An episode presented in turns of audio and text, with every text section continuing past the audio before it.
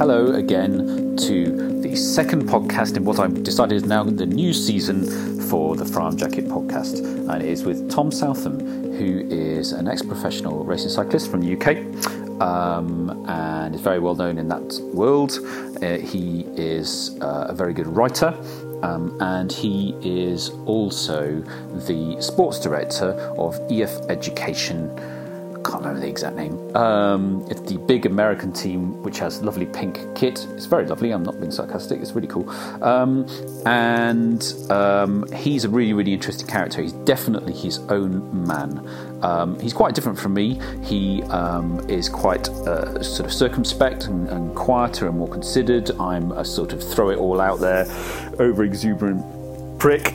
And so it's quite an interesting contrast as sort of finding a, a, sort of midway between that um, and me sort of calming down a little bit, not a lot. Um, and if you're not already aware, the Frahm Jacket podcast is all about having a proper chin wag, which is important because sometimes men need that if there are really serious mental health issues they want to, or just horrible events in their life they want to talk about, uh, things that are bothering them, but also because it's just a nice thing to do. And in our modern lives, quite often we don't get to talk about things properly.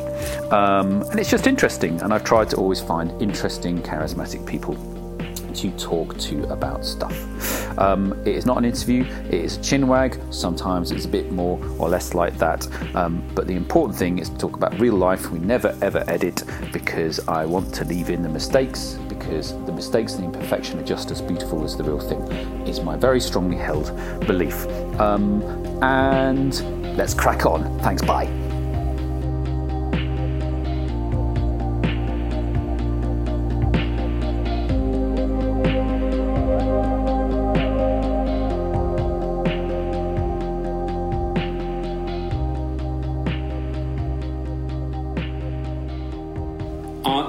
Reason I asked you to do a podcast, so, so basically the background is that I spotted you at Frome Independent Market where I had a stand, which seems to be like eh, oh, most of my customers like, wow, this Frome Independent Market is like kind of a big deal, which is bizarre because it's so small and cute. Yeah.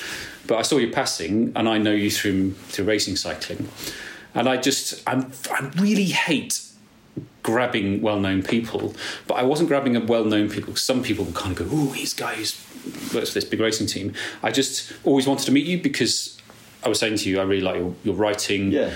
um, and I think you takes you look at the world and cycling or whatever with a different views. I just thought, there's a fella that I really like to talk to.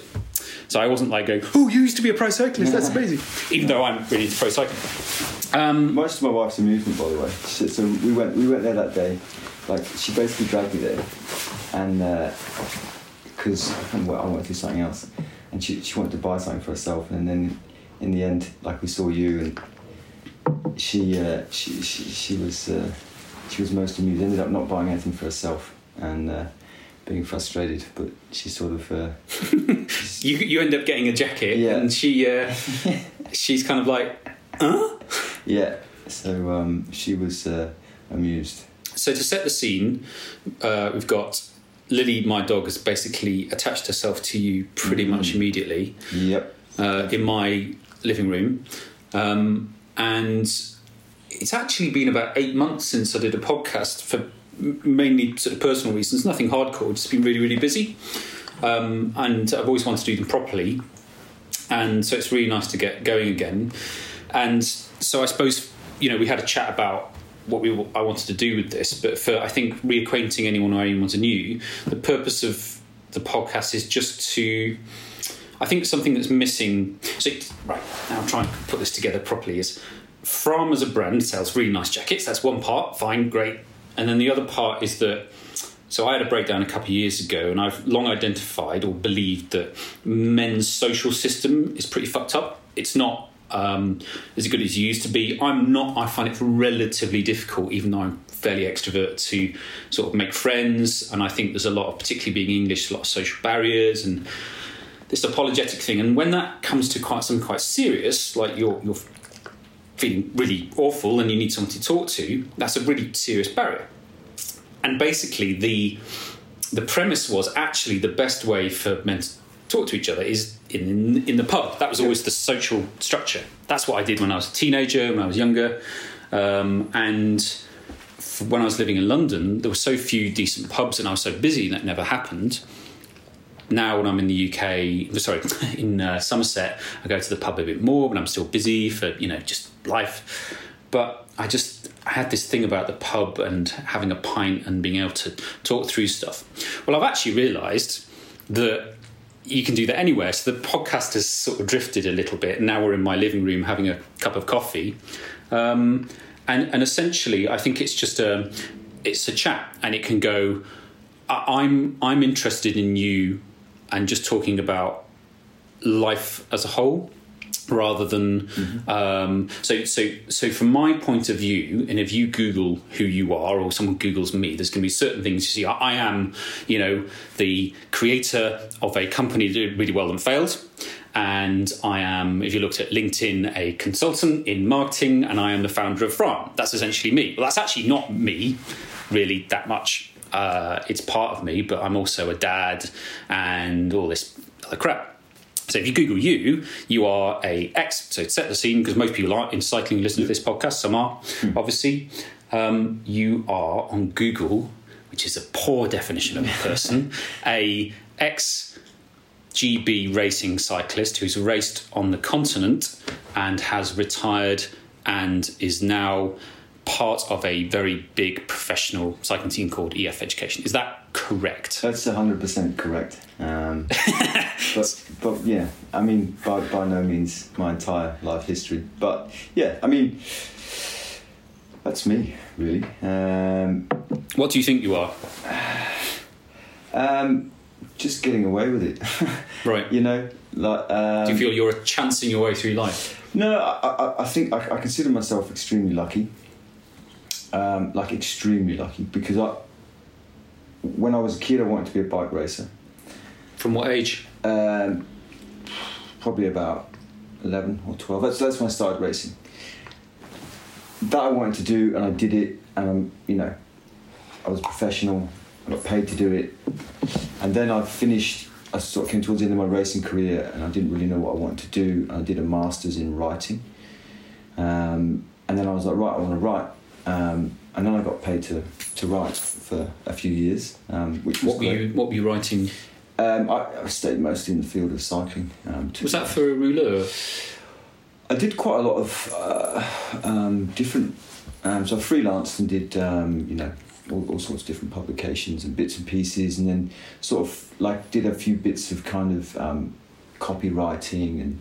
I went into a magazine when I first finished. I went into a Pro Cycling magazine and did a Mm. month. Did a month there, but I mean, I, I never really had any intention. So Is that UP? you on I'm going to switch this off. It's If you need to get something. no, no, it's. Uh, I was worried it was the dog. No, the dog's not pinging. Um, what was I? Yeah. So where was I? So you were working for Pro Cycling and you yeah, were pro- writing. yeah. So I went there and I did I did a month with them and they offered me a job. I didn't really want to be in an office um, because I I'd never been in one. So was your career up to that point basically trying to be a cyclist? Now you're a cyclist. When you're old enough, you know that was what you were doing. Did you had jobs through your cycling career, or Uh, no, I didn't work. Um, I went on to the what was called, then called the World Class Performance Mhm. Program, which is now I guess the GB Academy or something. Mhm. When I was eighteen and I got paid six thousand pounds a year, which felt like all the money in the world back Wow. then. Um, Five hundred pounds a month. what was that beginning of the millennium sort of stuff? It's, Two thousand was my first year. Right. I think that's when it all kicked off. Actually. yeah, I, I think it started in ninety nine. Okay.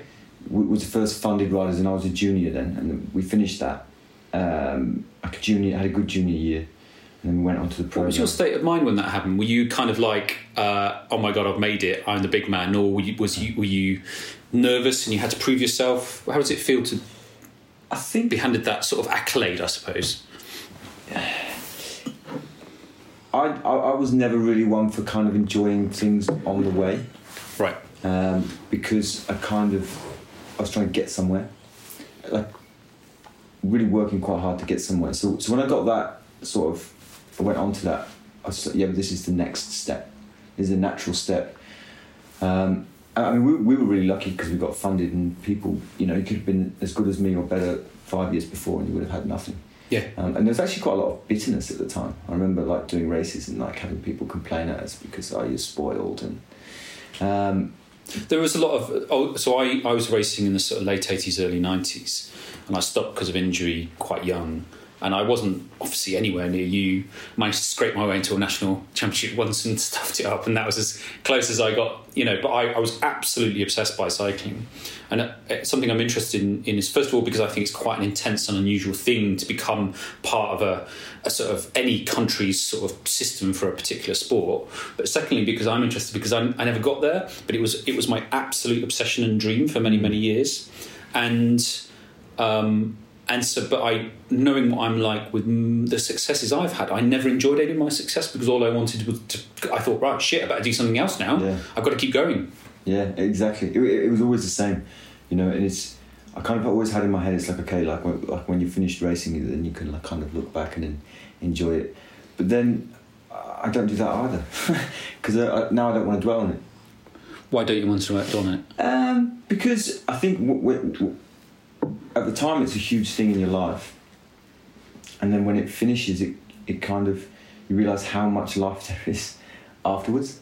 Like I remember being young and thinking that like okay, well once um, you know Gianni Bugno retires, like he's he's he's just kind of finished. He's just loafing around like like waiting, you know.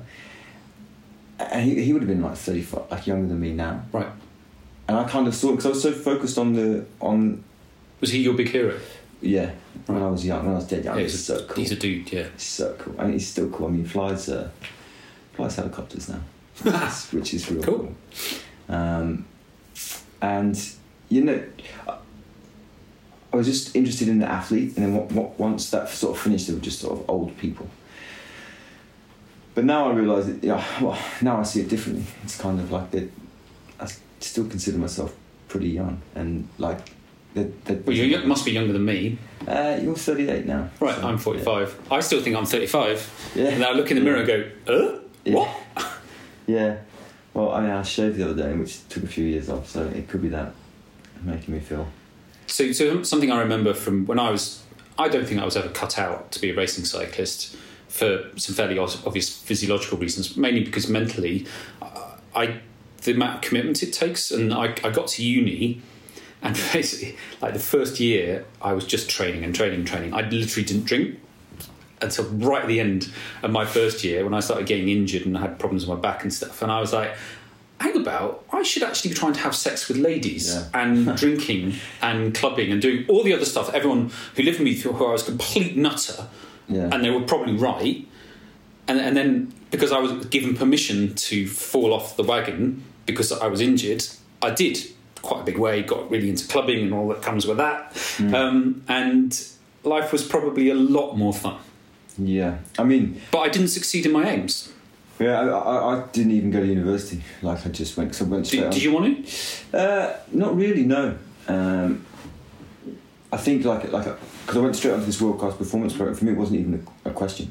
So I, I never had that temptation. And I, I went and I saw my mates. It was weird. I remember going to see my mates who were at uni, and we were living like uh, in France, four of us, um, and you know, like as an athlete, you you learn a lot about like. Um, you know, like like your hygiene and everything was clean and the house was nice and it's kind of like we lived at quite a high standard for, Mm. for young Yeah, most young much- lads are not with much nasty money. fuckers. yeah, yeah. But then I, I went to my friend's house at university, like, and I remember we went out and like these.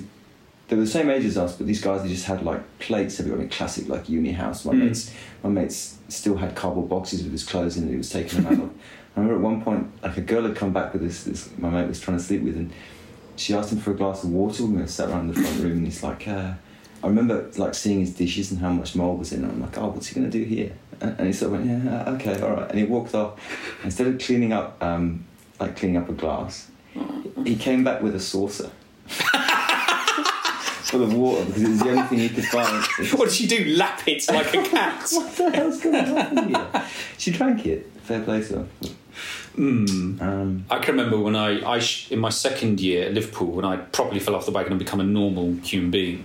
I um, I lived in a house of eleven people, and um, and our sort of kitchenette thing was right at the bottom of this huge house in Liverpool, on in Newsham Park, and um, it was great fun, but it was just horrific. And I I was brought up by my single parent mum, and you had to help out. You just had to, and I would have felt bad not helping out. And it's just all pretty obvious stuff. And so I uh, could actually do the washing up, and I felt it was my duty to do the washing up. That was a normal thing to do. You know, I was independent, which is probably you know what living abroad and being a pro cyclist teach you. You have to be independent, look after yourself. So I turned up at uni able to do washing of clothes and washing up and it used to really really piss me off that a lot of I had a bit of chip on my shoulder about it it was a lot of kids who come straight out and hadn't got a fucking clue how to do anything. And I thought Jesus Christ.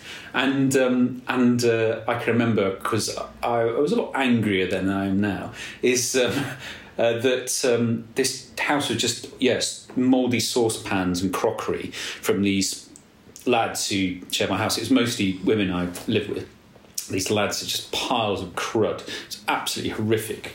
Um, and I just said, if you don't do them tonight, I'm going to throw them out in the morning. The bin's coming.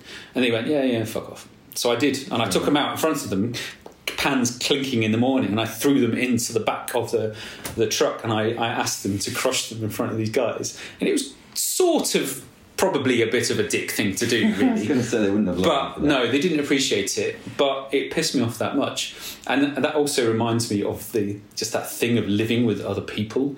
Like I've lived with my my wife Emily for 23 years, and before that I lived in a flat on my own. And uh, I, as soon as I left uni, I was just desperate to live on my own because other people's hygiene, particularly, really got my nerves. Yeah, that's uh, definitely what put me off. Like th- those sort of living conditions, and just you know, um, I just wasn't interested in it at the time. Not, at all. not at all. It, it was a different world to me. Um, but did you did you have fun um, living with a load of lads abroad? Uh, yes and no. I mean, the f- the first six weeks we were in what was a converted garage. So it was like the, the, the team house was three garages which they'd changed the like roller door into like a you know a glass sort of thing with a door in, and there were bunk beds in, so there was six bunks in there, and four of us in there, and I mean it was the size of a garage, and at the end of it it had like a tiny little two hobs, and then behind that there was a shower, and there was four of us in there for six weeks, and it was like. That was tight and that was hard. And then they eventually moved us. I don't know how they moved us into a, a an, an apartment in uh, in the, sort of in I don't know how do you describe it the quartier. Um, what region of France? Uh, sorry, it was Belgium, wasn't it? No, it was France. Not okay. In uh, in the northwest. oh yeah, yeah. Um, and it, it was great. Um, the first year, I think. Yeah, I sort of stopped racing halfway through the year because um, I was knackered, um, and uh, just went and sort of met people and did things, which was good fun. Hmm. Um, was your so your writing that always been something that come out since you were a kid, or did that come out later? No, it, like it was actually I was doing a race with John Herety when we were. I think I would have been nineteen or something. He said, "Oh, you should." I don't know why, but he suggested I should write like do a write up of it for the British cycling website, hmm. which I did, and that was well received, and I just kept doing it for there. And you like you know when you do something and you get praise. That would be called content now. Yeah, yeah, yeah, yeah. That was it. Um, you know, get praise for something, then you enjoy doing it, so you do it more. Um, Did you actively want to seek something that was different from just racing and training, or there was no sort of? I just wonder whether it was quite boring or mundane at times, and so a sort of outlet, or potentially something you could do as a career afterwards. Were you ever thinking about a career afterwards, or not really? Um, not really. It's kind of why I said, like you know, earlier that I'm just getting away with it. You know. Um, it sounds like you just you were all in. You basically that was your world, and, you, and pro- probably at 19, 20, you're not even thinking beyond that anyway. No, no. I, I kind of. Yeah, I, I don't know what I was thinking. Um, I can't remember what I was thinking at 19, 20, apart from what I was doing at uni at the time. Yeah. I was pretty lost until I was 30, really. Not not in a sort of hardcore way, just didn't know what I wanted to do. No, I don't think. Um, I mean, I don't think that a lot of you know a lot of people do, um, and you, I think you're actually really lucky if you do end up doing what you want to do, which is what I was sort of touched on earlier. Like I've like I've always managed to be able to do what I want to do. Um, and I think like working where I work, I'm actually also surrounded by a lot of people, and I meet a lot of people who are in the same situation, Mm. and it's become totally normalised. This sort of idea of like, oh no, like, I, I just want to do this. This is what I should be able to do. But it's actually like you know, most people don't get to do that. Mm. Um, you Mm. know, So you were aware of being quite lucky early on? extremely, extremely. Like, you know, my old man was a teacher for thirty years, and it's like, while he went in with, you know, good intentions and, and, and wanted to teach, by the time he finished teaching, like it, it had completely changed, Right. and he, I'm sure he didn't want to be there. you know what I mean? But like, I've got no idea in my head of like what it is to be somewhere where I don't want to be, for a day. Wow. Whatever?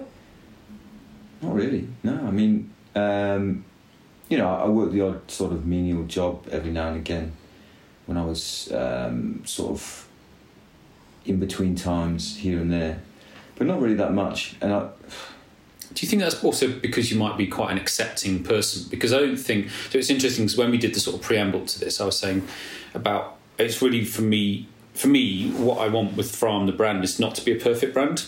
I think that being a sort of marketing person, that's my you know creating products that are hopefully really good and marketing that engages people in hopefully a genuine way. I'm very aware that a lot of marketing is bollocks, and it's actually potentially quite corrosive bollocks as well.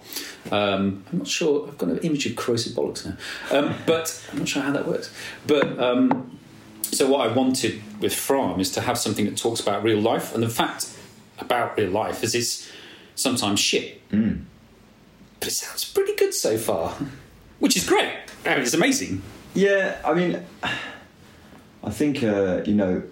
Um, You don't have to have negative stuff in your life. No, like I mean, obviously, you know, I, I, like I agree hundred percent. Nobody sails through life um, with with with sort of nothing going on. Um, it's uh, like the more you talk to people when you know, like when you're young and stuff, you start learning. Oh, like this, like this is happened to this person, and this, and you add it all up. You know, everybody's got something somewhere. So, so on your team that you work for now, what's your job title? Sports director. What does that involve So basically, I for the non-cycling listener? I mean, there's there's two parts to my job. Like one is sort of running the the the staff of the team, which is like the mechanics, the soigneurs, um, the chefs, etc., etc. Kind of like a general management. It's role. just it's just the more I read about management, it's just like hundred percent like just a, a totally standard management job with the Mhm. same challenges as anything else, just in in a moving environment. people are sick. People have problems at home. They turn up late. but also- interpersonal problems is Yeah. a massive one. You know, Right. like this person's falling out with this person. I mean, we've got a lot of we've got a lot of different um, nationalities and cultures in the team, which Mhm. I find interesting. I, I guess more than you would in, in your sort of average job. You know, you've got a couple of Basques. And, So this is an American team that has quite a sort of probably one of the most liberal-minded, more modern sort of viewpoints of any any team, I guess. yeah, I think it's um, you know it, it was found like every team in in my opinion in cycling because the way they're, they're they're sort of put together is sort of a reflection of the person who's at the top of it. And, and the interesting thing is, so something I've seen in myself and other founders I know and I've worked for is every business, and in many ways, particularly in cycling more than any other sport, the team or the business reflects the founder. Yeah. And so, for instance, with Vulpine, uh, the reflection in me was that it was it was good at clothing and you know product, and it was good at marketing and brand. I was recognised for that, but it was bad at finance and operations. It was bad at the nitty gritty, the stuff that underpins it, and that's why it went bust because I didn't mitigate those things well enough.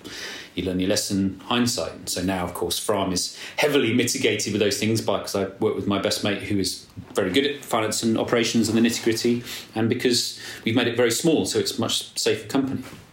But sorry, you were saying about EF is that's reflected. Every team is reflected in its Yeah, and founder. um, so uh, Jonathan Vaughters was our, our founder, sort of founded the team with this. Um, it was the first team to be sort of specifically anti-doping, um, but didn't take, didn't necessarily take a very you know um, easy or popular approach in that it, it it's quite non-judgmental. Yes, so basically, you know, accepted riders who, you know, sort of confessed to, you know, ha- having done things in their past and had problems, and you know, even signed riders like Thomas Dekker went to the team after, you know, he'd served a doping ban. And I he, that, he got ripped apart Yeah. as well. yeah, I mean, everyone got ripped apart. Anyone who's caught for doping, yeah. big time, and, and like you know, those guys just get thrown to the dogs. Um, but uh, yeah, he founded the team sort of based on that, and like these days, it's kind of. Um, And he's he'd admitted doping as well. Yeah, and, and these days it's every team's an anti-doping team. It has to be. Like, like yeah, it's it's all changed, and so, but this team was actually fundamental in that change happening. Yes, it Um, was. It was kind of because obviously my knowledge of pro cycling as an outsider, as a fan, you know, uh, pretty avid, is it always took quite a big stand first and got a lot of grief for it. And that I think that liberal mindedness, or especially because I think being an English speaking American team, so it's quite disengaged from the old school sort of mainland European view of the world, really helped. Yeah, big time. And I think it sort of separated the team. And for someone like me, who was, you know, I was still a rider back then, you sort of looked at it and went, "Wow, that's like such a breath of fresh air," um, because it the the landscape was different, you know, um, Mm. to what it is now. Um, but now the team is is continuing to sort of trying to like break ground. I'd say, you know, um, this year they're looking at you know expanding the way that we take on races. You would have heard about the alternative calendar. Um, So, so for the listen, non-listener, what you're doing is basically pro cycling has an extremely traditional, long-held set of races Yeah. that happen at the same time every year, different formats, long tours like the Tour de France and single days, etc. But suddenly there's all these new races like Dirty Kanza, uh, which got a lot of publicity, which is a very new sort of gravel-based race in the US, which is totally outside the sort of sphere of influence of, say, something like a Gazzetta del Sport or something. You know, it's kind of, from my point of view, being a marketing person and being a fan of Rapha and how they've expanded, I saw what Rapha were doing and then saw seeing what your team are doing in terms of new races, and I thought, of course, that's what they should be doing. It's what everyone should be doing because, you know, cycling. I, I I I don't want this to make a cycling podcast. I'm just very interested in the way that cycling and what you do reflects on other m- many other parts of the world and about how people think. I think all these are microcosms of the same Yeah. thing, and and I just think that cycling is very very traditional and at times extremely unwelcoming and snobby. I found that when I was trying to race, I found it incredibly difficult to be accepted in, um, and, and that really stayed with me. It's why I've always inclusivity in cycling has been a big deal for me because I never ever saw any women, and I found it unbelievably difficult to be accepted because the rules were so specific. yeah, In fact, there is a thing called the rules, which is now almost beyond parody. it's just rubbish. You know, you so not wanting to make you blush, but you've always been seen as a very sort of an aesthete in cycling and very cool, and you've been a model for Rapha and stuff. And so by that turn, you'd be expected to adhere to the rules very strongly. No, I like that. It, it's it's strange, but they always just, it always just really got on my nerves. Just I I, I don't, Good. I, Because mean- they really get on my nerves. yeah, I mean, I, like first and foremost, I don't really love rules. Um, that's that's why I chose to ride my bike and live my life the way that I have lived it. Is because I don't want to be confined by rules. So the, probably the strongest emotion around cycling of many is, is freedom. Exactly, exactly. Yeah. So so the idea for me of trying to like cap it and tell me what I can and can't do is just it's it's it's absurd. I, I think there's this sort of perverse like um, the way it used to be was you would um, nobody would tell you anything. You were just supposed to know, Mm. and if you didn't know, you're an idiot. And then when you did work it out, you looked at the next person. Instead of helping them, you thought you're an idiot because it's that natural sort of thing of oh I've I've jumped a rung ahead of that Yeah. person now I can look down. Yeah. It's a really shitty thing, and I've done it. You know, of um, I can remember really clearly, incredibly clear. I can probably remember pretty much every single club run I did initially before I got accepted, and I was literally accepted because I got the big hand when I was racing. And you know, when I started racing, and I was I don't know fifteen or whatever, and I was doing club runs, and this big hand because all the c- criterium riders these sort of city centre races were big compared to me. Had a big hand landed on my shoulder and went, "Yep, yeah, you're all right," and that was it. You know. And instead of somebody barking at me for eight weeks, suddenly, because I just turned up every week for eight weeks and I was close to tears a lot of the time because I just thought, what am I doing this for? Yeah. And then I was in. And then you get these rules. I can remember because I, got, I was quite a good time trialist. So that's the sort of aerodynamic races with the helmets and all that kind of stuff. Um, and I wasn't very good at road racing because I, I, was very light and I would get kicked about and I didn't really have very good skills. And so time trialing was good because I was quite fit. And um, I can remember talking to the head of my team, uh, and uh, I was on quite a good team in Liverpool, and I said, I'm saving up to get a disc wheel, an aerodynamic disc wheel. And he said, What's your best time? And I said, Oh, I'm, I'm just floating above an hour uh, for on a road bike. And he went, Well, until you go under an hour, you can't have a disc wheel because you're not good enough to have one. I said, Well, hang about, I'll go under an hour if I get a disc wheel. And he went, No, no, you're not allowed. You're not allowed to have good equipment because you're not good enough. Yeah. I was like, what the fuck? So eventually I did, and then I couldn't afford a disc wheel because I was a student and it didn't matter anyway. and I can remember thinking, now I've seen that as a club cyclist, you know, when everything changed the previous decade, when suddenly everything changed so fast, there was so much snobbery, and people go, oh, look at these blokes, you know, riding four grand bikes, you know, carbon fibre, and they're massive fat twats. And I was like, yeah, but what harm's it doing you? Mm. Who cares? Yeah. That's one thing that just like, I mean, that's one thing I mean, I've got ways that I want to do things. You know, right. like I've got like things I think about when if I went cycling, I have to wear a dress or whatever. But like, I'd never make anybody else adhere to it.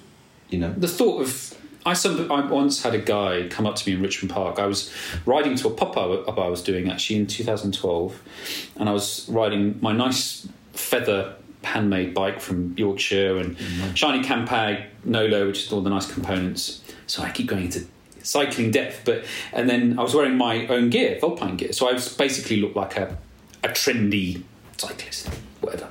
And uh, this this guy in full uh, road gear rode up to me and said, um, "All the gear, no idea, you fucking prick," and then rode off. So being reasonably fit and also being really fucking angry, I rode back up to him, and I just went Uh, and I ranted about how I used to race and I got a sports science degree and I'd done all this stuff and you know how how well who was he to judge and it, none of this shit mattered anyway because anyone can ride how they want, you know, and I just screamed in his face. So I was listening back to this and I was thinking about the whole thing with anger. So I'm, if you met me, I'm quite a sort of soft not particularly aggro person, but I'm also a very passionate person, and I think that anger is the boiling over of passion uh, and a pain and emotional strain, and and uh, for some people that can be uh, beating someone up, which is a terrible, terrible thing. Uh, it's a ludicrous thing, and uh, for other people, it can just be getting overly upset about things. And something I see on social media is this sort of boiling over of anger, and I think that I'm actually not a terribly angry person, but what I'm also not willing to do is um, to back down from things I think are morally wrong, um, because that makes me feel shitty about myself if I just let them go. Um, and it's quite not hard not to get angry about certain things uh, in life because some of them are really unjust. Uh, but anger is a toxic thing. So, how do we find this nice point where we, we deal passionately with the important subjects in our lives without getting angry about the stupid stuff? Um, and social media doesn't help. It often comes back to social media. It is such a weird thing we're still trying to work out in the world. Um, kind of like it, kind of hate it. Hmm, something else to think about. Right, little bit of a break. Music, bye.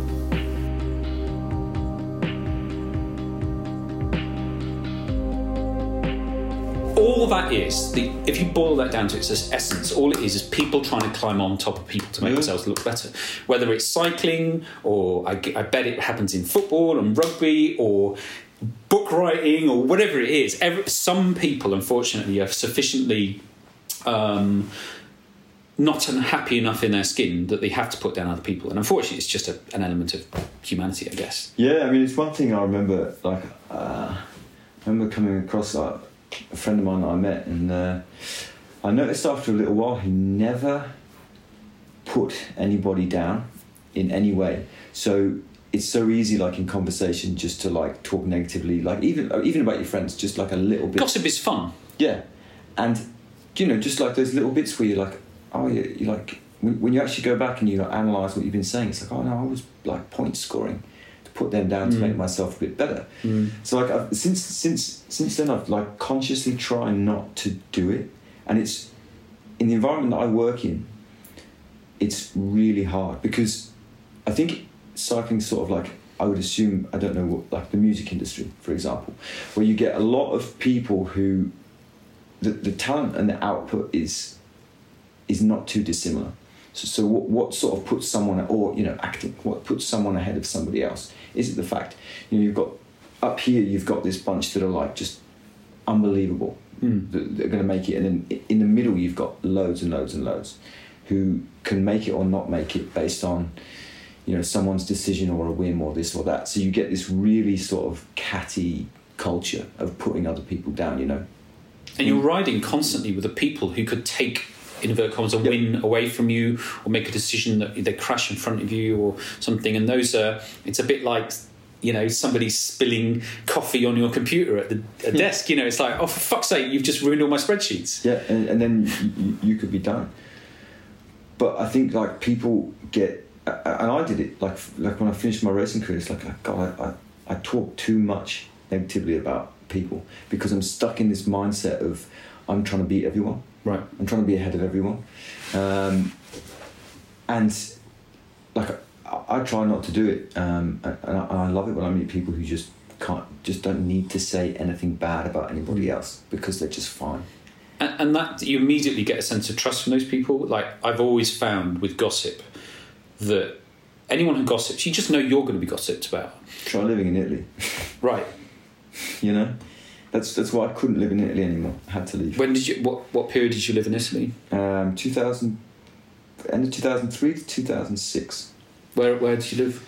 I was in Tuscany for two years and Como for a year. Um, wow, I've ri- ridden around Como. It's amazing. Yeah, it's beautiful. I, like I found, I found Tuscany. Um, I, I preferred Tuscany. Okay, I, I met a lot more people, and um, Como's posher.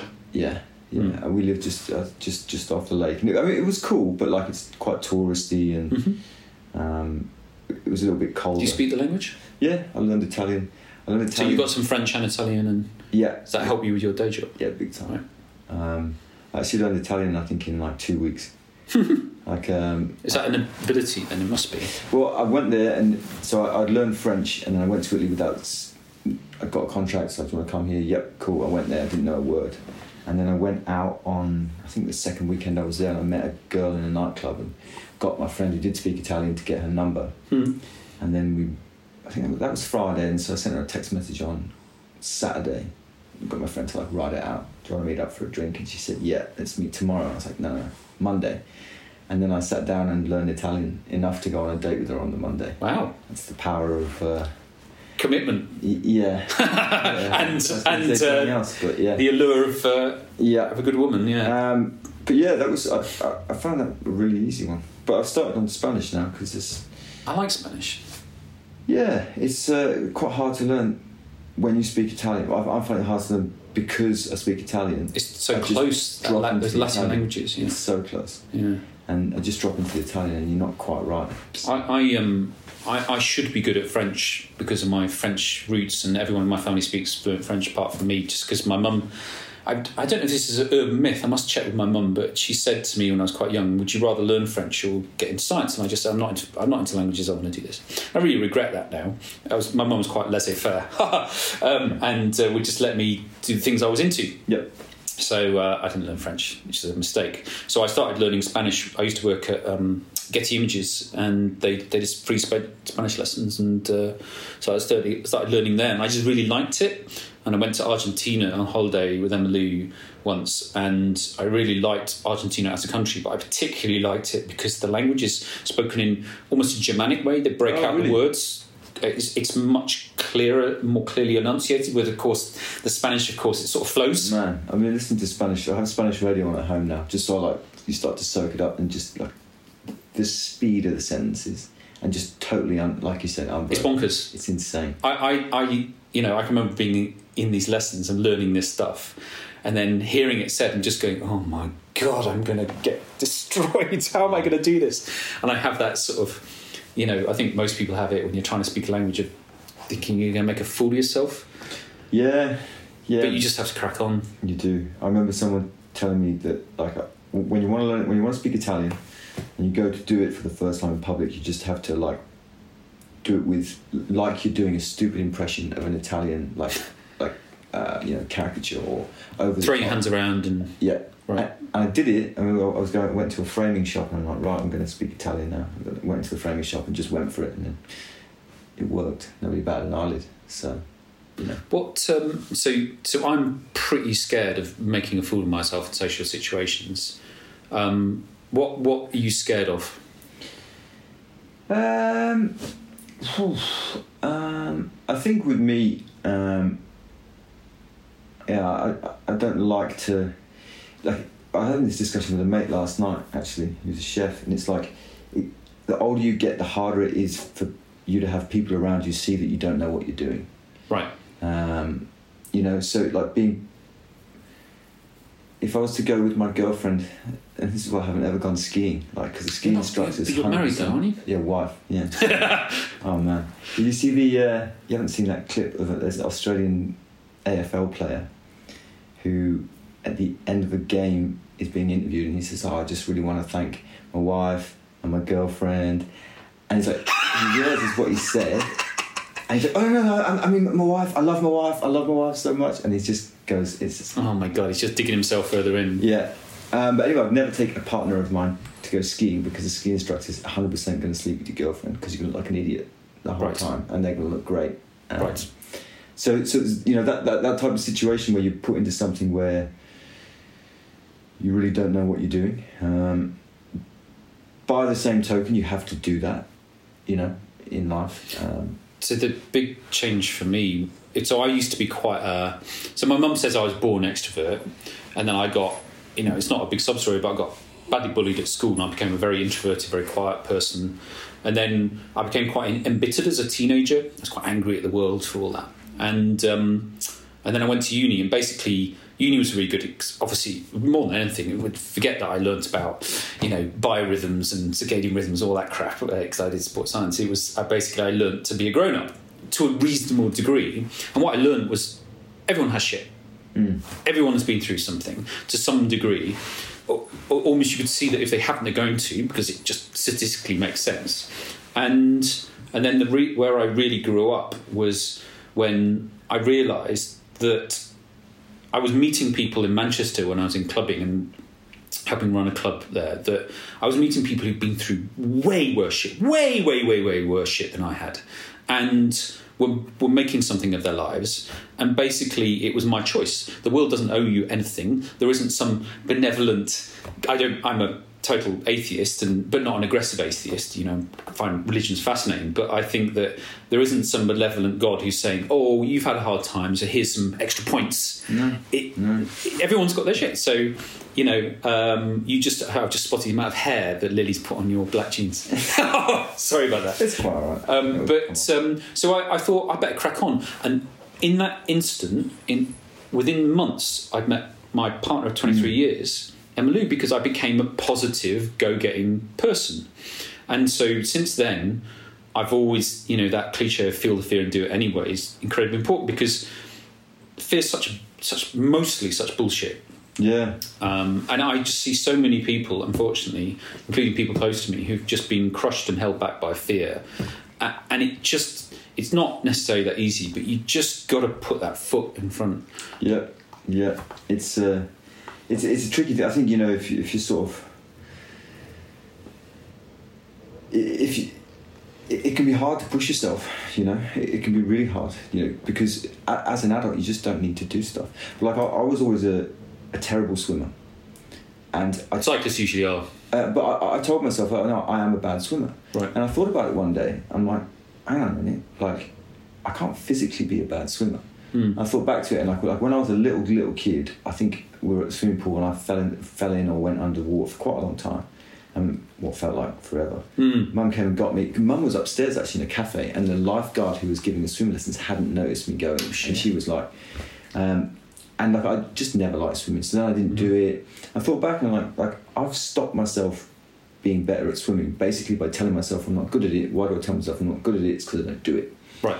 So it's like right, just make yourself go swimming. Of course you can swim. Like Mm. you know, you don't lack anything. Well, I always think if they if they can do it, I must be able to do it. Yeah, absolutely. And it's that, that's a really good attitude, and it's easy to say, you know, when you're sat around going, oh yeah, but like it's it's a lot harder to do, you know. I, I, one of the scariest parts of my life uh, is is be, about to become a parent. It's interesting because I just had friends, Kirsten and Stu, round just before you, you came, and um, they they are expecting their second child, and I can remember the terror of about to being a father because I'm thinking, what the hell am I doing? I don't know what to do, and you know, and then all that me and Emma Lou used to say was, if billions of other people have done it.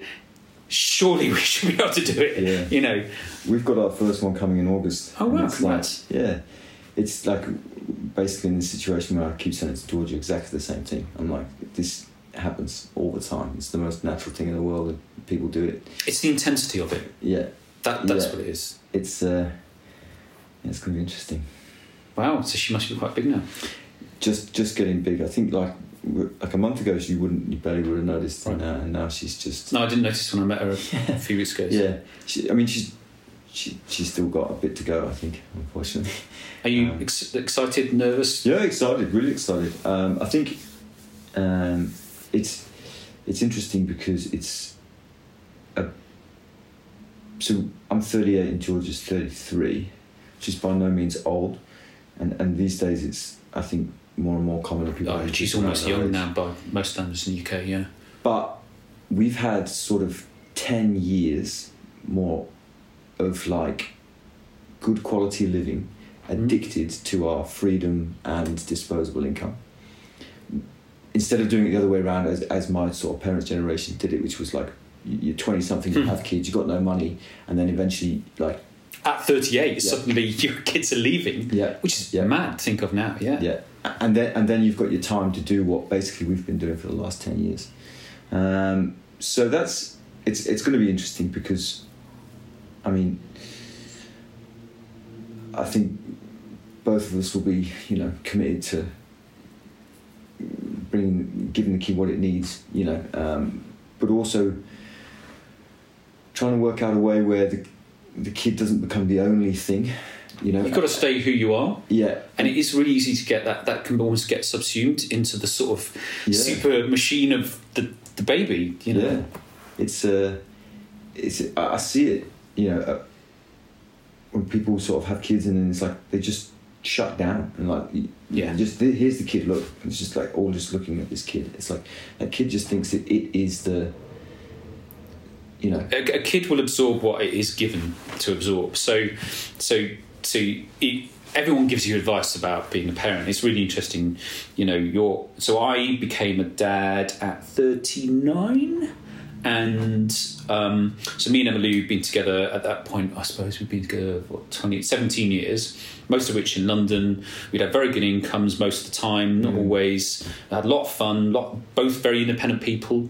Al- always enjoyed time away from each other and together, and very urban. You know, really enjoying our culture, going out. You know, just doing Yeah. stuff, and and then to an extent, I, I sort of either really well timed it or badly timed it. Everything was very. We're always real planners, so we planned when we were going to have a child, and to our amazement, we had a child quite easily because I know so many couples have found it difficult. Like most of my friends have probably had to go through IVF, have either been successful or not successful, and the horrors that come with that because IVF is, you know, is Yeah. grim, and I'm sure we all know people, and so we would definitely not presuming be able to have kids. I couldn't believe that we were pregnant, you know, and um, but we very clearly planned that, and then I'd started my first business, and it was very intense, and basically conceived Miller, my son, on the day that we launched Vulpine, which is, I'm sure there's lots of psychological stuff you can dig into that.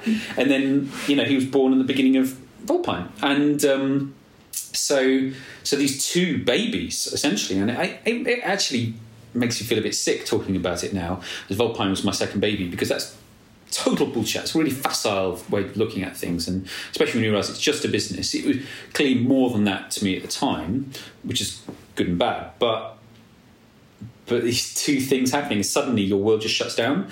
It's basically two parts of my world. That is, I have a baby, and I have a business, and I've got to split my time between those two things. And I haven't said anything about personal interests, mm. my wife, cycling, anything like that. And there wasn't really room for that. And so, luckily, I had a business that was very much me, so I could sort of live out my independence through that.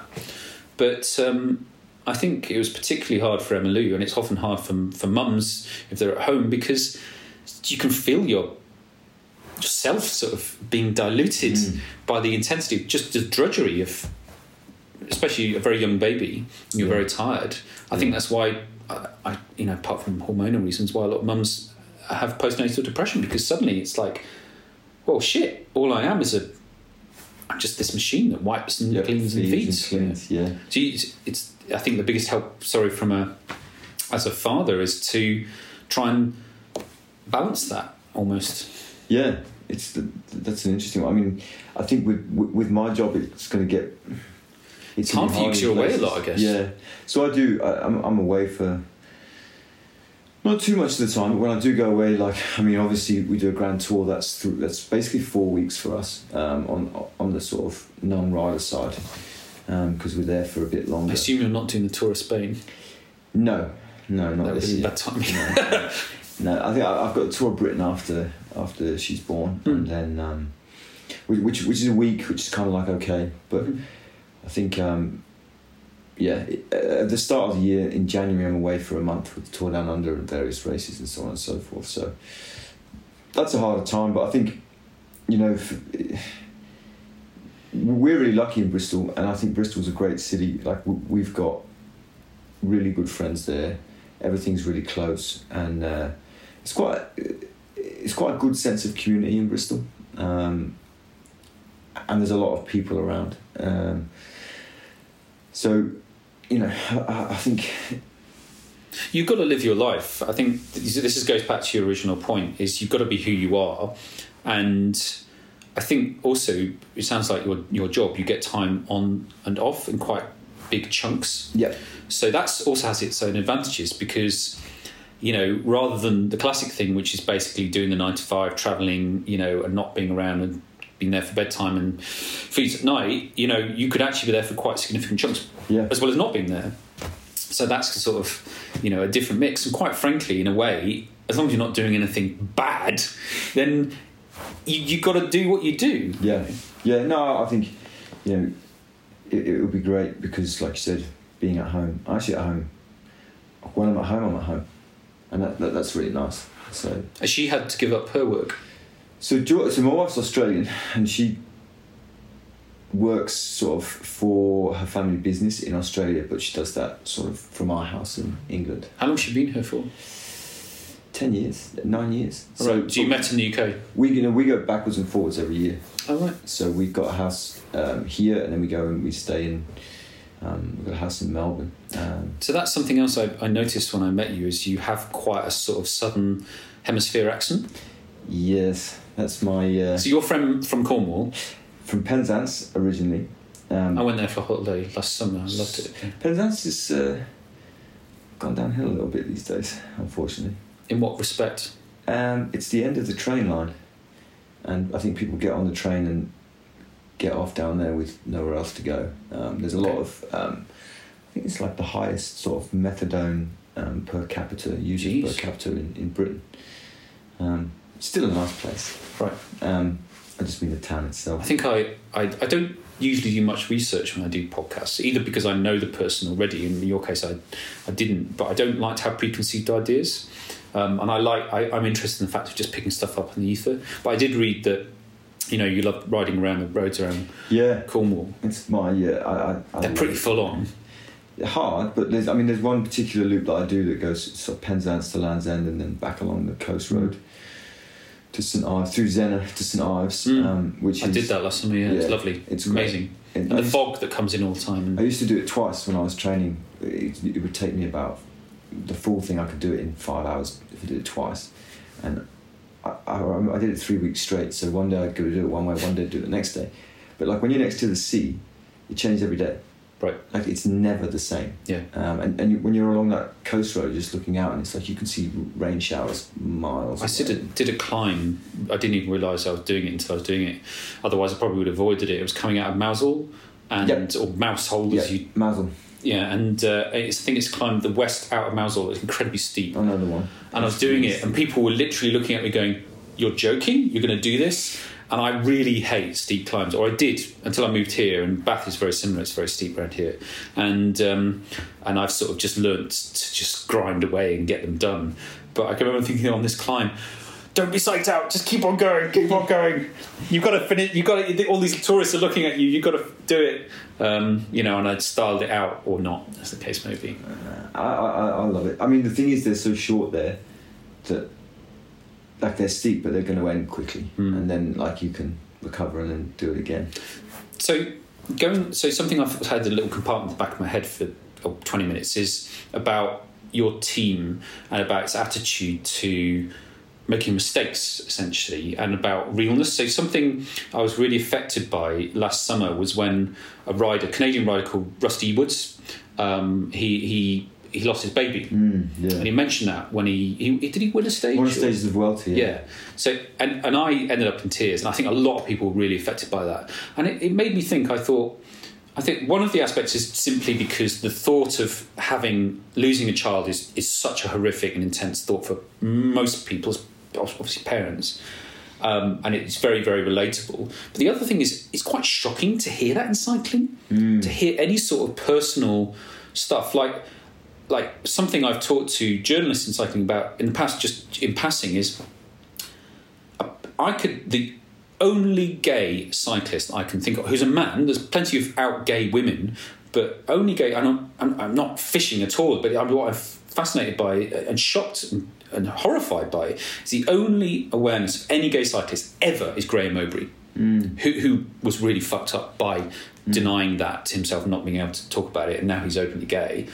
And I just think there have to be gay cyclists. But we're not hearing about, not because we should do, not because we should be forcing people to talk about that, because there has to be some sort of barrier, you know, toxic barrier to that. Yeah, I, I think um, I was actually um, watching the Eurosport coverage of the Giro the other day, and Bradley Wiggins was talking, and he was talking about how how how basically, he, he summed it up really well about how you you basically you're putting on a suit of armor every day, and, Mm. and you don't want to show any weakness. Like, Mm. the whole of cycling is you not showing any weakness. Now, I, I think that anything, I think that cycling is quite closed-minded, and anything out of the ordinary, It's a very traditional sport. anything out of the ordinary, showing any weakness, showing you're different in any way, um, would be seen as would be seen wrongly uh, as kind of like a maybe not by everybody else, but maybe by the individual Right. as like. Um, Something to pick at, or not so much to pick at. Um, I, I, it's it's it's strange because you do spend a lot of time feeling like you have to defend yourself. You know, like um, for, for whoever you are, and and that doesn't sound like a very good.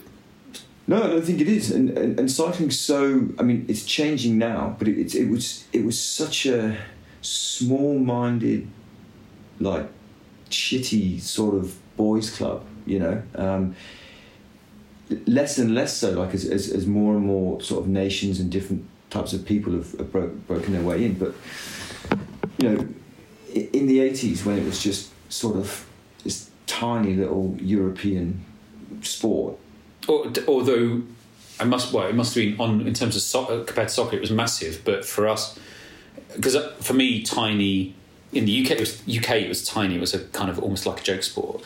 Whereas uh, in Europe, it's huge. Yeah, when I, when I say tiny, I mean um, when you think of the pool of people that were doing it, Okay, yeah, it, yeah, was, yeah. It, it was really small. So you've got like a like a a really sort of s- strong identity for what a cyclist is, hmm based on very few ingredients. Right, Um, kind of two hundred people almost. yeah, uh, uh, and then that's sort of that's it. And it, it, it was so hard to break in that everybody like I think just sort of stopped trying to do it their own way. Just like said, all right, okay, these are the fucking rules. Let's just get along with it and get them done. There's You know? such a weight of expectation and tradition, and you know you're, you're trying so hard and everything else that why fight against Yeah. the system? Yeah. So so so why you know? But now it's changing. The sport's changing. I think the world's changing. I mean, it is. It's a, it's a different place. Um, like, quote me. You know, correct me if I'm wrong, but like I remember being a young kid and going, oh, I wonder if there's any gay football players. Yeah. Because you just didn't know about them. Like, you know. And I think cycling's just sort of. Do you ever remember what happened to Justin Fashanu? Um, So he was a Forest. I remember because he was a Forest player, and I'm from Nottingham, so I support Nottingham Forest. And um, yeah, he basically Cloughie bullied him really badly. His own brother was awful to him, um, John Fashanu, and he topped himself. yes. Yeah, I do you know, remember. he- and essentially that's hung over football for decades since, Mm. and sport, I Mm. guess. Well, it should do. I mean, that's tragic. And I think, you know, uh, I think I, I- think with, with sort of like cycling's getting like a a wider, it's getting more aware. Um, it's okay to be, you know, yourself now. I mean, look at um, athletes now. You know, riders are completely different. They don't feel like they have to conform to this Mm. or that. They're, you know, especially in our team. You know, our guys come. Yeah, well, you're the definition of that. Yeah, You take a guy like you know Mike Woods who goes for a run on a rest day. Like, oh really? Not no, not on a rest day, but like when he's at home, like he might Okay. go and. I mean, he's and, next. and that would have been like sacrilege. It, it, would, it, it would blow people's mind. Right. Like, what the hell is this guy? You can't do that. He he can. He gets along just fine. You know. He's doing all right. Yeah. so you know, all, all, all those little things are starting to change. I And think- Taylor Phinney is a very strong personality. yeah. Um, eh, there's a lot of per- different Yeah. personalities in there, and um, and that really shows. And I'm really fascinated by this because I think that. So, for instance, I see in you know the British riders, I've always seen quite an intellectual bunch, not necessarily like a real thinky, bookish bunch, but so like Wiggins is a really intelligent bloke. Um, and and Geraint Thomas is really funny, intelligent. There's, and and and it's interesting because when I grew up, I, it was defined as work cycling. As I'm a I'm a soft, uh, lower middle class, um, sort of bookish, thoughtful man and boy as well. And and suddenly I'm trying to get into a very tough, almost brutal working class sport. That's how it felt in the mid '80s when I started. And part of the reason I was so determined to do that is because I wanted to prove to myself I could do it because it was so completely different from everything that I was.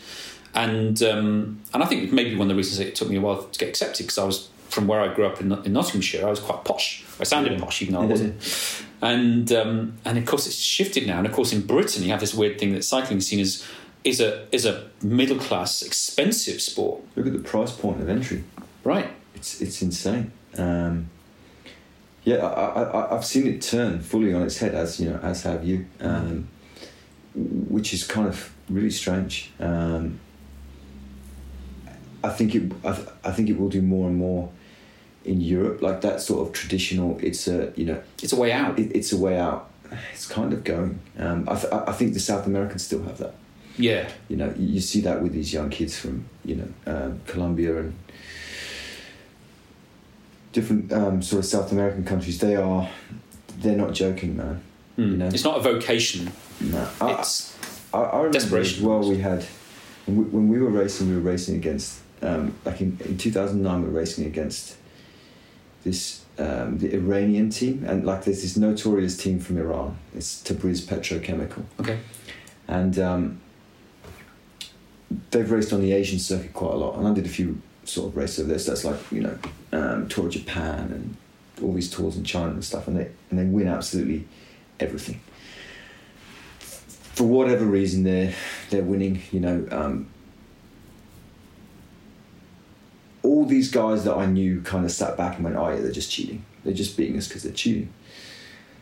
And it's like, right, okay, they might be, but actually, the reason they're beating you guys Mm. is these guys are like 32, 33 year old men hmm. who are racing for their lives still. Like there's like, like we're just a bunch of 25 year old, 26 year old blokes who kind of do this because it's a, you know, It's like living a fantasy. yeah. I mean, like, we, we we were in no way desperate to be at those races to be or to be like taking that prize money. It's like you get that prize money. It's like plus minus, go and buy yourself something nice. Mhm. Whereas these guys, you could see, and it's like they're just hard, hungry, hungry people. Totally different. Um, from from a different background and different situation. And, and when you're back to the wall, you your physiology, your Yeah. psychology is completely different. Yeah. I, I, I just remember feeling like just this like spoiled brat, really, you know, because you didn't, as much as you wanted to do well, you didn't need to do well, Mm. you know. Um, so, what do you want to? So, what would you? So, so what I'm really interested in is your writing because I'm really interested in creativity, and it's the first thing that I sort of so was particularly interested in you with.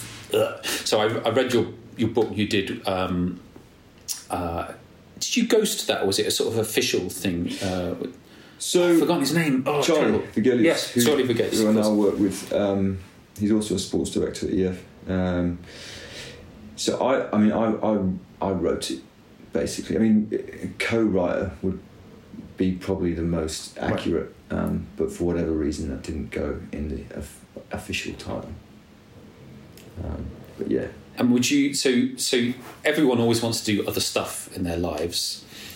So, um, what I want to do is I want to ride around Japan on my bicycle. You know, bikes have always been a big part of my life, and I don't cycle enough. And um, I would love to do a lot more cooking, especially Asian cooking. Mm. It's little things. I think I'm able to do a great deal in my life.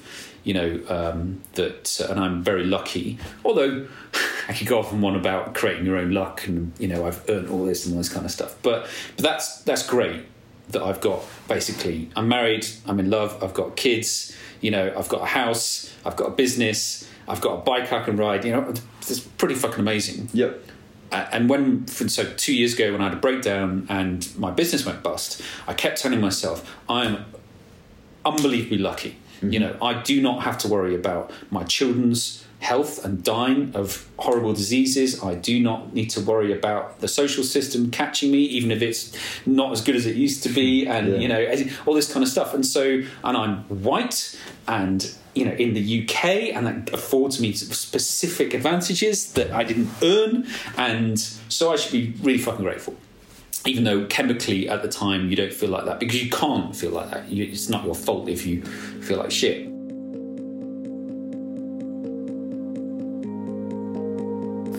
So here's an important point about depression is um, something I didn't fully recognise until I had depression a couple of years ago is that you don't get to choose. That there isn't logic. Um, logic can help in a progressively helping you feel better, you know, putting things into context. But when you have a very depressed person, particularly potentially even suicidal, you can't just say, "Hey, come on, mate. I mean, fucking hell, it's not that bad," because it's chemistry. You know, it, it, you can't just weigh it up uh, and make someone feel better and sort of give them a slap around the face and say, "For fuck's sake." Jesus, look at you yourself. And people are always amazed and shocked and sometimes disgusted that famous people, very rich people, um, kill themselves, you know, in, in the media. And they think, well, he had everything. It doesn't matter. It's not about that. You could argue of course, money doesn't buy happiness, but that's a separate argument anyone can be depressed. Uh, it, it is not their fault. Uh, and so, if you've never been depressed, please don't judge people and think, oh, they're just being, they're just, you know, selfish or asking for more and more. And for God's sake, you know, it is a chemical thing that's happened to them, and they need help to get out of it. They cannot see the logic. I could not see the logic. I knew where the logic was. I knew what the logical arguments were, but I couldn't help the way I felt. Um, I think that's an important thing to say. Hopefully, that was not too inex- inexpertly expressed.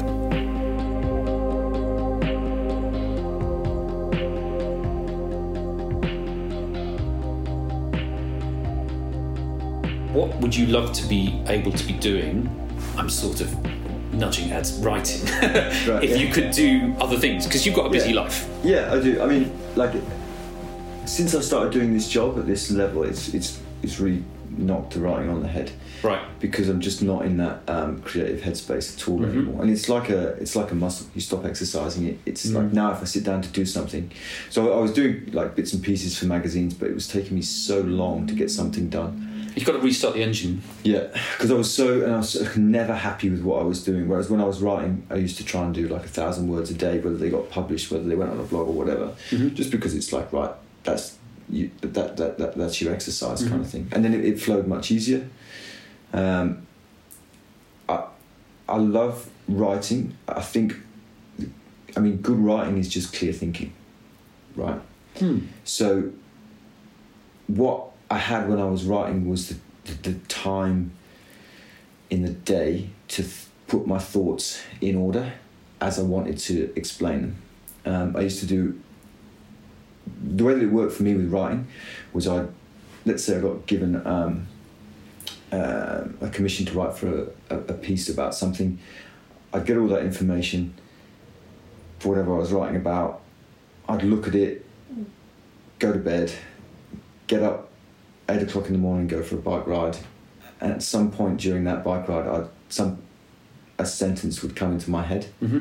in, in shape, Mm-hmm. and I go right, okay, that's what I'm going to hang it all on, and then I go home and start working. Mm. Um, and I obviously like being on the bike basically just it's like you know people might go and might get in the shower. That's another place where you just get ideas because doing the dishes because you switch Yeah. off and you start doing something. It, it's so autumn. I mean, I've ridden a bike for God knows how long, twenty five years or something. So it's so automatic to me. Your brain's got a bit of time to think, and I love that. Like that's my like. I, I really really enjoyed doing that. Um, and I, you know, if I kind of think to myself, you know, if if if if I had all the money in the world, what would I do? Yeah. Um, and my life would probably be pretty similar, you know. Um, I, I've met a lot of really rich people, and they don't seem outrageously happy to me. no, no. I mean, it, it How much further can you get? You know. yeah, it, it depends what you have to do to get it, doesn't it? You know. Mm. Well, I know now that if I wanted to grow a, a, a very fast growing, very big multinational corporation, I would basically have to give up most of the rest of my life. Entrepreneur divorce rates, you know, breakdown rates, all this kind of stuff are extremely high because everyone thinks that being an entrepreneur is this extremely glamorous life because they look at Jeff Bezos and, you know, and he would have sacrificed a lot. Uh, and they just think, oh, it's riding around in jets, eating sushi, and hanging out on yachts, and that's an incredibly small number of people. Probably also the same very successful pro cyclists. Um, a tiny fraction, and at the time I was obsessed with, I've got to find out if I can do it. And I found out I can't do it, and that's okay with me. And actually, I'm quite pretty happy with that. Now, what I'm trying to find out is if I can create a business that supports my family Yep.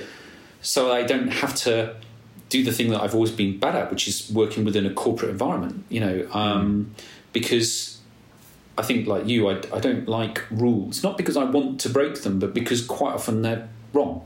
There's always a different way of doing something, and I'm just too independent. I think what I really like doing is helping people uh, because I really like people to understand that you know being an entrepreneur is pretty hard and you shouldn't do it unless you're prepared for X, Y, Z. So I like that aspect, but um, and that I suppose you know is the mind thing or whatever. But I think yeah, if I was in, I I think I often say to Emily, we are rich by a sort of classic British definition of rich. I'm not rich. I live a nice middle class life, but um, but I'm not like worth tens of millions. If I was worth tens of millions, what would I do? I would like to think that the thing I really want to do, the thing I fantasize about that I can't do, is I would go and live in a hut on top of a mountain in Norway, and I'd write a book. I would just ride my bike and write a book. That's all I'd do. Nice. Uh, you know, with nobody. I wouldn't see anyone for months.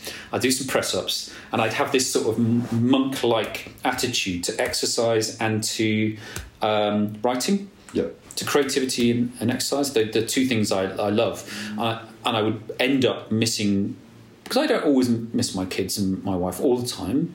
I do often, but I'm quite independent as well. But I would end up really, really missing my family and be extremely happy to see them again. And it would be another sort of recentering of my life, and then I'd probably never do that again. Just- Yeah. That would just be like, I've itched that scratch. but it's a scratch that's been there for about eight years. So it must mean something. Yeah, yeah. Writing a book's an interesting one. I mean, it's it's, it's incredibly isolating. That's what, one thing I found hard about writing. I think you've got to have isolation by the sounds of things. Yeah, I, I find it hard about about writing, um, which is like you know, it, it completely isolates you, and then it, especially being a freelance writer, you, you end up like always working, so you're never out doing anything, so you're never living, so you've you, you've got less and less. Um, uh, less and less life to kind of put into it. Mm. So what makes interesting writing is the way that you know you might see something, or you might have been somewhere or done something, Mm. um, and see things, not just kind of like read about them and talk about them f- from this like from sitting in your sort of office, um, which is hard. You you have to do enough living to to write well, um, but then you have to be totally isolated when you actually come to doing the writing. Mm. So, you know, it's uh, It's a contradiction. yeah, it is. It is. So you know, pe- people who manage to make like a successful living out of out of writing, sort of creatively, and and living well. That's uh, that's that's incredible. Right. But I mean, those are the you know the ones all the way up here. Tiny, so tiny few fraction. far between. I um, I think the the least worst writing. I've done some writing, just blogs and stuff, and I wrote a blog. It was supposed to be a blog for the Vulpine website, and then I ran it past Peter Walker of the Guardian, and he said I'd like to put this on the Guardian website. And I kind of knew that it, for me it was quite well written, and but the reason I think it was good is because I've long held had long had this um, very strong middle opinion about helmets in cycling. So, mm. so in cycling, helmets are a toxic issue, mm. and you know people get shouting at each other on Twitter about you should wear a helmet. You know we don't need to wear a helmet and all this kind of stuff. And you know there's a big change pro cycling about wearing helmets and stuff. And basically, my view about so so I developed this very clear view about helmets, and that was why are we shouting at each other about this hmm. stuff? You know, and but, but usually what happens, you know, in a world of clickbait and the media is that you've got sides. And I think we could go, talk about how this is changing the world and it's fucking up politics and all this kind of stuff. And it's true, you know, everything's polarizing Yep. because that's how the media works. That's how social media works. And actually, I'd much rather be in the middle. I like the middle. I like the compromise space because that's a fair and it's a kind and a decent space rather than just saying, this is my opinion, fuck you.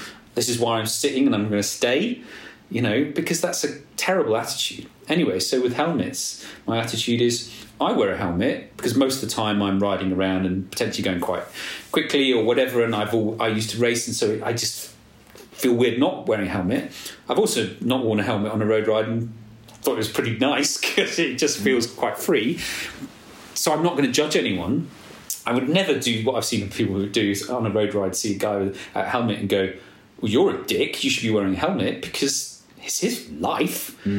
Um, and then on the other side of the scale, um, I, I, despite being quite a creative, emotive, per, emotional person, is I, I like logic, and the logic states that if a huge number of people give up cycling because they don't like Yep. wearing helmets, as has happened in Australia, Australian cycling's dropped because they brought in compulsory helmets, then we're killing people.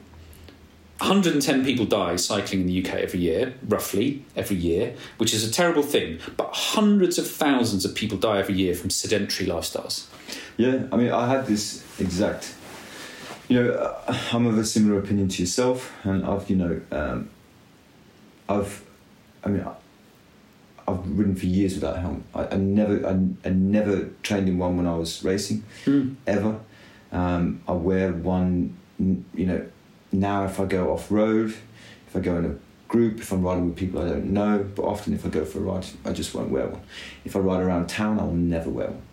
Um, and I had this discussion with an Australian police officer when um, my wife and I, a few years ago in Melbourne, were riding from my house to the beach, which was about approximately 600 metre ride. Um, and the policeman sort of saw me, yelled at us to come over to him and said, you know, asked me what I thought I was doing. And I um, said, oh, well, why I didn't have a helmet on? I said, I fundamentally disagree with helmet laws. And he got really angry with me and started yelling at me. Saw Uh, that as challenge to his authority. he, he he started yelling at me about kids and like emotive language about Mm. you know about like so throwing kids throwing kids in there and, and Mm. just throwing this like emotional stuff about. It's like okay, but like you know I'd ra- I'd rather these kids that you know who who are doing everything that I do because obviously that, that must be what they're doing.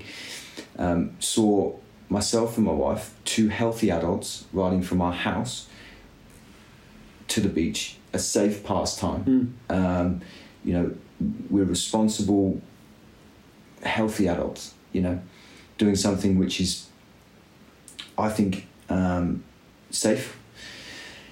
It's something which you know I would encourage, I would want people to see and, and want to do. Um, you know, environmentally friendly, uh, all this and that, that. You know, and the guy just could not take it. Could not take it. So he fined both of us one hundred and eighty dollars. Because poor Georgia, he said, uh, "Do you agree with him?" And she's like, "Well, yeah." um, and then he wrote me a letter um, saying Wow. about how, how how his wife had fallen off her bike and she'd hit her helmet, which had broken, um, and undoubtedly that saved her life. Which is anecdotal, Which is may or may not be true, but we'll never know. absolute bollocks. We, I mean, anyway. So I wrote him a letter back, quite long, um, explaining Blimey. ex- explaining my viewpoint. Um, and I put a lot of thought into it because over the years I've had the opportunity to put a, a lot of thought into Yeah. it. You know, because I did, I did the old Rapha campaigns when we, we didn't have to wear helmets. Oh, I really? didn't wear them, and people complained at me and at Rapha. Um, They used to complain. That was the only shit that Vulpine ever got was not, Yeah. not wearing helmets. yeah. Um, we- You are promoting unsafe cycling. Yeah. I, I I remember responding to something. Um, and I think Rapha actually took it and used it as their stock response for. Yes, I've read it. That's one of the reasons I remember wanting to get in touch because I can remember reading that and going, nailed it. There you go.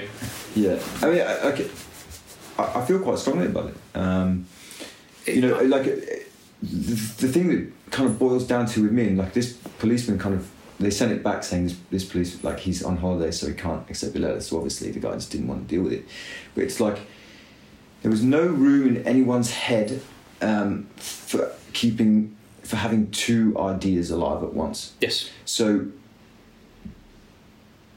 do I do I believe in wear in hel- in helmets? Yes, I do. They can they, they can save your life. Hmm. Do I do I always wear one? No. Hmm. Right. Okay. Like that's okay. You, you can have two ideas going at once. There can be two ideas. It doesn't have to be this or this.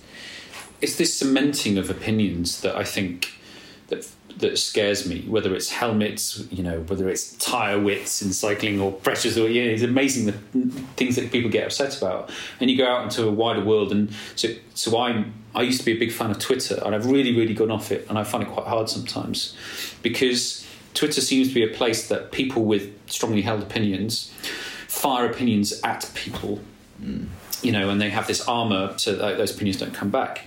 And w- what I've taken pleasure in in the past is being incredibly reasonable and nice about things that seem really offensive, like. You know, uh, very rarely now, actually, because everyone realizes just, you just tried the best. I occasionally get someone on Twitter saying, "Yeah, fuck you. What about all those Vulpine shareholders?" And I go, "Look, I'll have a chat with you about it, but not see if you're going to be anonymous. You're going to be sweary and, and rude. I'll talk talk all about it. It's not a problem um, because nothing to have a problem about. But if you're going to be a dick, you know, I will be open minded. Maybe you're right about some stuff. Maybe, but we're not going to get that opportunity because you've immediately gone in hard. And also, something that really pissed me off is anonymity, which is cowardice. Um, and you know, you'll have had some. I, I haven't seen any, but you'll no doubt have had some stuff. You know, uh, EF and its other sort of guys is Garmin, and, and before that, you know, uh, with with Jon Vaughters, I see he gets stuff. You know about doping and about zero tolerance, all these guys. Wherever you are in whatever sphere of life, there's somebody's getting some shit for something Yeah. and and I think that's created Trump and it's created Brexit and because the world the media is now about uh, contrast It's just who shouts loudest. yeah Doesn't matter what if what you're saying is true or not. You know, you can just say what. the validity of everyone has an opinion and, and this thing about or hang about. So people say, yeah, but you know, fucking experts. You know, what do they know? And you go, you know what? I don't. So somebody said to me, so this thing about elites. So I get into politics, talk about this for ages. We're going to have to polish off soon. But basically, so so I've got this fundamental problem with people talking about elites. We shouldn't keep giving it to the elites. Mm. So for me, if someone's elite, if you're an elite cyclist, you're the best cyclist. You're, you're the cream of cyclists. You have got to that position. You've worked towards it. You have earned it. If you're an elite academic, you know more about a subject than I do. If you're an elite um, medieval historian, I am unlikely to have much to offer in terms of opinion on medieval history. So I'm going to go to you and ask your opinion. Now, I will also keep in mind that you will have your own biases about medieval history, and I want to speak to another medieval historian to see what they think about the Enlightenment or whatever. You know. So, so you've always got to keep an open mind. You've got to have a level of cynicism. So I want elites to run my country. I want really clever, really well educated people to do things that I'm not good at. But at the moment, it seems like, no, we should let every man do that. And you go, no, but every man isn't qualified. I mean, you, I don't know if you would have seen there was a cartoon. I can't can't remember the wording. Basically, of people on a plane, just saying, "What does this pilot know? He's like, you know, he, he's elite." And then it's like a wheel flight that kind of thing. It's like, yeah, but you know, he's there for a reason. Like he knows what he's doing. Mm. Uh, I think it's it, it's totally true. There's this just this kind of idea that um, uh, these elite they're, screwing us over. But yeah, I mean, also like It's also true that some elites have screwed Of course, over like- people. uh, I mean that's been going on for forever. Some segment of humanity, in whatever position, is being a dick at some point. There are dick cyclists, dick motorists, dick politicians, but there's also very, very kind and good and decent cyclists and motorists and politicians and tennis players and cooks and anything Yeah. else. And the problem is, you know, with going back to cycling, is that you know, cyclists get tarred with the brush of a certain set of people who do dick things, and we're seen, and because that stays in the memory. If you're in a car and you're not a cyclist and you see cyclists doing stupid stuff, you think that's what cyclists do hmm. because that's the way, unfortunately, most human brains work. Is you need to make to have generalisms, you have to have rules so that you can make decisions. You know, I got food poisoning from eating oysters, so I will never eat oysters again. Yeah. I've seen cyclists. You know, my wife, when we arrived in London, got hit by a cycle courier who went through a red light, and she, she really hurt her hip, and she had to go to hospital and stuff like that. And being a cyclist, I didn't think "fuck you, all cyclists. I hate you all." I just thought he's a dick. Yeah. But if I hadn't been a cyclist, would I have thought, "Oh, fucking cyclist"? Now I'm going to have a thing about them. Yeah. And so we just got to have a little bit more sort of, we've got to step back and go, it, we've lost the ability to just measure things and find a middle ground. And I just, I don't know how we're going to get it back, basically. I, it's careering off in a very dangerous, very very dangerous direction, in my opinion. And I, I look at it. I mean, I've completely given up on. Um, I mean, Facebook I just got rid of because I just Mm. I, I hate it, and Twitter I just don't use. Um, I, I just, you know, every now and again, like I'll read. You know, I'll read an article on it's like um, a cycling website or something, and I read. You know, you see comments, people talking about these these kids that I work with, like just saying these like ridiculous stuff about them. They've got They're no just human beings. They're just they're just kids. Yeah. You know, like doing the absolute best they can, Mm. and uh, it's uh, you, you read these opinions. First thought is like, why are you letting this matter to you? Right. Like, why why do you have to say this? I think it's jealousy Yeah, on a simplistic level. Yeah, yeah, but it's can't people recognise that? That, Like, I mean, to have to, to have conversation about sport is correct because that's what it's there for. It's fun to talk about Yeah, stuff. and I, I mean, people, you know, on the terraces, you go to Bristol City, and you hear like, you know, what people are talking about about this player or that player, Mm. and, and it's like, okay, that's that's part of it, and the athletes get paid, and so they You could call it banter, I guess. yeah, I- I- they get paid because they're in a position to, to kind of take that, Right. and they know it's going to happen. But like what, what I see now, like being written down, and like because these guys can read it too, you know, Yeah. like they, they read art. I've seen bonkers stuff written about me. Yeah. Absolutely Yeah. And you Mm. think, somebody somewhere believes that, Yeah. and then you think, well, actually, what I've learned is does it matter? You know, and, and I'm really not that well known. I'm not. I'm not in a public sphere. I mean, I was somewhat known within a very small sort of cycling sphere, and I've seen stuff. And you know, occasionally, you know, you see something. Somebody texts you, a mate says, "Oh, have you seen what's saying?" Somebody says so and so, and you go. And two years ago, when you're having a breakdown, it matters to you mm. because you've got no defences. It means an enormous amount. Whereas now, I just think it's pity. Mm. I feel pity. Yeah. I mean, I remember, you know, when, you know, back when Charlie and I got into trouble for the, the World Championships years ago. It's 2005. So the background to that, because I read the book, is basically that you, um, and correct me if I'm wrong, um, you rode for the Italian team.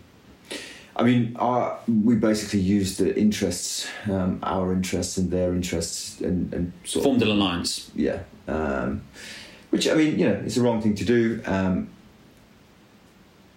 it, it happened a lot and still does happen. Yeah. uh, in It's a very race. political Yeah. system, cycling. Yeah. Um, and I, I, I remember some of the people saying some of the stuff, you know, what people were saying. Oh, it's vicious. I, I still do now, you know, like people still say stuff now to like to Charlie or myself, and it's like, did, that affect you in any way? And it, it maybe it did. Maybe they were, you know, lost a part of their innocence or or, or whatever it was. Um, but man, come on. Um, I think it goes back to the thing is whether, whether we think they're mis- you know, some things are mistakes, some things are clearly Yeah. mistakes, some things are things you could have done better. Yeah. I think pretty much everything we do, you could do better. Um, but what I've always liked, so I wrote a another blog that I wrote. I ended up getting on Sky News because of it. I wrote a blog about Lance Armstrong, but I'll talk about the blog I wrote about David Millar. So I'd always been a massive fan of David Millar, and then I was really disgusted when he found out to be doping, and then I came back and I just thought he's just a human being, you know. He made mistakes, you know, and I heard about you know the turmoil he went through, and I thought I could have made that mistake, you know. And just because, and, and it's what drives me absolutely crazy is this writing off of someone because of a mistake they've made, and I just think it's an incredibly narrow-minded, selfish, and lazy thing to do. I mean, we all, I mean, people make mistakes, uh, we do. And, you know, I, I think it, you're judged really harshly now. Um, in the context of what we were just talking about, you know, with, with this kind of attitude it's like, right, you're good or you're bad. And, Mm. and if you're good, then you're great. And if you're bad, then you, you're done. It's like well, no, nobody's going to be 100% good or bad. You know, there's a great, um, there's a great Susan Sontag quote. I think it's like, um, five percent of people are good, five percent of people are bad, and ninety percent of people just go either way, depending on depending on who they're with. Like, um, which you know, like, who is really really bad? Like, like an absolute minority. You know, of, of. And those people are probably on the bell curve of good and bad. Most people are probably, uh, well, you know, you could talk about, you know, good and evil and about how people fall off the bell curve towards evil, and it probably accelerates. And there's all kinds of background. I don't, I don't believe that anyone is is good and bad. I can see kids that I around my son or my daughter who are having problems and how that could come off. But like, so for me, you know, that sort of back. I, I don't talk. I think it upsets my mum, so I don't talk about it because she she listens to these. But you know, the background to my childhood, I think I could have gone quite badly off the rails because that, you know, out of you know this bitterness and the difficulties of X, Y, and Z, and you know, I think you you have to make a conscious choice to go at life positively. But I had a great advantage that I had a loving mother, so I always had that. That was that's such an important you know crutch to to lean on. So I always had that stability, and some some kids don't. You know, if you, if you end up in a uh, in a home, which nearly happened to me, um, then because my mum was very seriously ill, then fuck, you know, potentially you're not just not having a re- somebody really close to you who's loving, but also you're being abused or something awful like that. And that was incredibly common. And and now we're going to blame those people because of the horrors that have genuine horrors that have happened to them. and I, I, I listened to a, a really interesting program but with uh, you, you know Ian Wright, the ex Arsenal striker, Yeah, England yeah. striker. So he he had a really rough time as a child. He was very naughty to the point where he went to prison as a teenager. And then this guy, this much older guy, took him under his wing and showed him fatherly love. Yeah.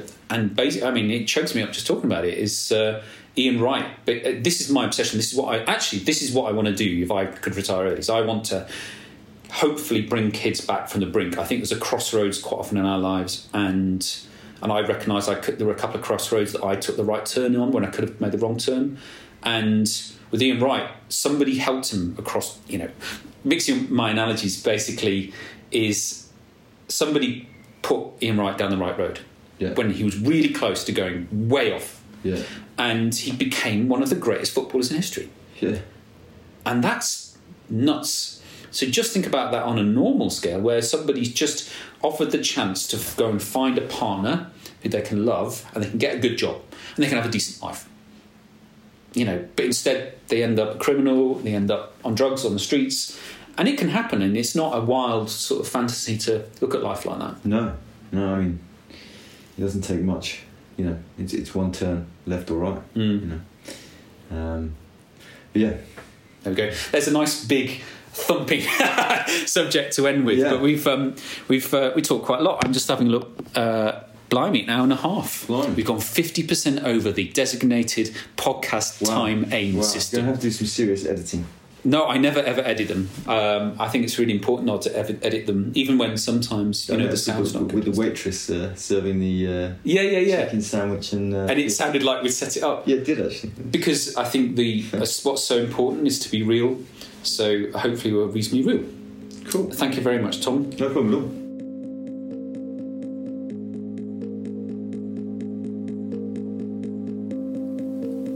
I hope you enjoyed that.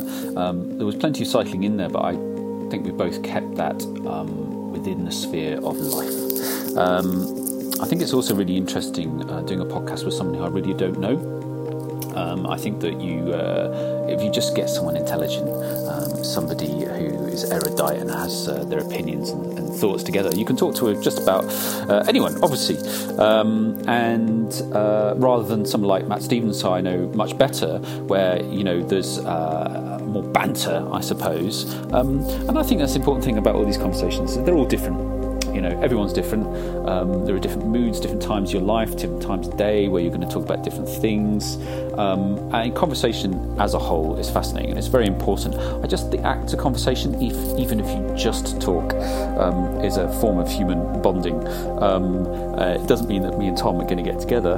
There's not going to be any hot stuff uh, I just mean that somehow we are connected with the world, with society and a community. Um, and I think that's extremely important for humans. And not all of us get that, uh, either because of our busy lives, because we're lonely, uh, because we're very, very shy, uh, because we're depressed, um, or a multitude of different reasons. Um, and um, I, I think you know that podcasts help us with that potentially. Um, I think we just need to hear human voices. Um, I think that's one of the most fascinating things about life. Um, anyway, that's a bit of a ramble. Um, you can check out jackets on frahmjacket.com. You can go to Twitter, where I don't do nearly as much as I used to, uh, on frahmjacket, at frahmjacket. And it's at frahmjacket for the Instagram, where I do lots more because I like pretty pictures. Um, and um, if you need some help, um, I have been approached in the past uh, for help from people who feel that I can help them, and I'm very glad to talk to you. I don't, I'm not professional, um, so please to approach uh, Mind or Calm um, or, or your doctor um, or a professional um, and, and get talking and, and get the ball rolling if you're feeling really shitty because. Um, uh, you just need to put one front front of the other because there are lots of people out there who can help. Um, I think I should mention that more in podcasts. But at the end of the day, we support Mind for um, good mental health. Okay, uh, take care, and um, I'll see you again soon.